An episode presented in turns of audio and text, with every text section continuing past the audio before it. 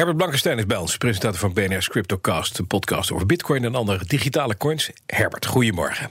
Goedemorgen Bas. Ja, stevige daling begin van de week op de cryptomarkten. Want bitcoin ging vorige week natuurlijk als een raket.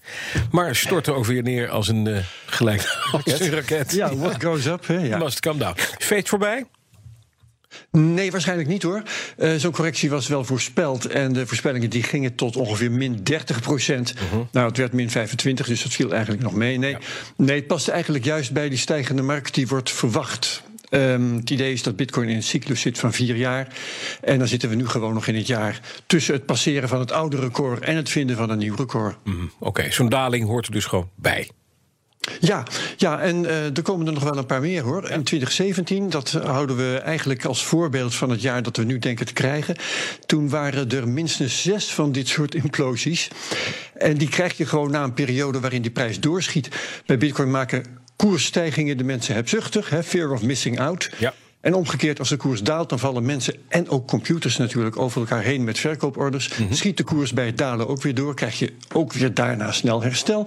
Ging maandag ook weer in een recordtijd terug van 30.000 naar 36.000. Nou ja, dat is het patroon dat je kunt gaan zien de komende tijd. Oké, dat betekent dat die rally uiteindelijk weer gewoon omhoog kan, de weg naar boven vindt? Ja, uiteindelijk wel, maar niet meteen hoor. Niet meteen, Ehm. Nee, het is waarschijnlijker dat het nog even duurt. Er zijn heel veel traders en andere experts die eh, hebben gewezen op dit soort correcties, dat je daar een aantal van kunt krijgen. Maar eigenlijk heeft niemand erbij gezegd hoe lang ze kunnen duren. Daar heb ik eens naar gekeken. Ook weer in 2017 was er een stagnatie van begin januari tot eind februari, zes weken. Ook weer van begin maart tot eind april, zeven weken. Van begin juni tot begin augustus, ruim twee maanden. En ook nog eens een keertje van 2 september tot 10 oktober, meer dan vijf weken. Dus eigenlijk het grootste deel van de tijd gebeurt er heel weinig. Niks, ja. En het zou ook niet eh, vreemd zijn als het dit jaar ook gebeurt. Korte sprints en daartussenin dan een hele tijd niks. Ja, een beetje aan, ademhalen. Even op adem komen Ja. tussen de korte sprintjes, ja. Nou ging het ook wel heel hard hè, de laatste tijd. Het is echt geweldig eh, geknald de afgelopen weken.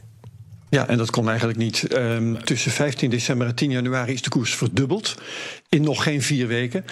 En als dat zo door was gegaan, ook even aan het rekenen geweest, dan ging je in vier maanden maal 20 naar een prijs van een ton of vier. Ja. Eh, en 20 keer, dat was de hele stijging van 2017.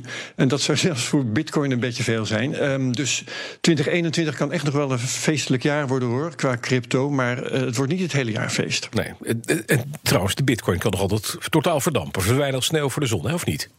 Ja, theoretisch wel. Eh, als er een technische fout wordt gevonden, eh, wereldwijd verbod, alles kan. Ja. Maar ehm, moet je ook wel eerlijk zijn, moet je ook erkennen dat aandelen ook naar nul of naar bijna nul kunnen gaan. Denk aan Baan, denk aan KPN Quest, denk aan World Online, Enron, WorldCom, Bear Stearns, Lehman Brothers. Er zijn zoveel voorbeelden. Ehm, er was van de week een collega van het FD die schreef eh, dat het met Bitcoin vaak uitdraait op tranen. en daar, daar wil ik bezwaar tegen maken. Ja. Als je Bitcoin had gekocht op de piek van 2013 of op de piek van 2017. en ze gewoon had vastgehouden, ondanks de instorting die je meteen voor je kiezen kreeg. dan stond je nu op vette Had winst. je het nog vette winst gehad, ja. Ja. Ja. en terwijl als je had belegd in de AEX in 2000 op een stand van 700, dan Ja. stond je nu na 21 jaar nog gewoon in de min. Nog een beetje in de Dus min. Een beetje relativering bij de Bitcoin-haters zou ik toch wel graag zien. Oké, dan gaan we deze week. Wat ga jij brengen in de CryptoCast? Nou, we gaan relativeren. Er is namelijk een cryptomunt die echt wijd en zijd wordt gewantrouwd, ook door cryptokenners.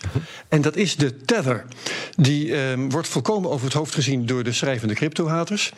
Terwijl de Tether een vitale rol speelt op de exchanges. We krijgen daar heel veel vragen over. Wat deugt er niet aan die Tether? Wat gebeurt er als die faalt? Ja. En dat kan echt.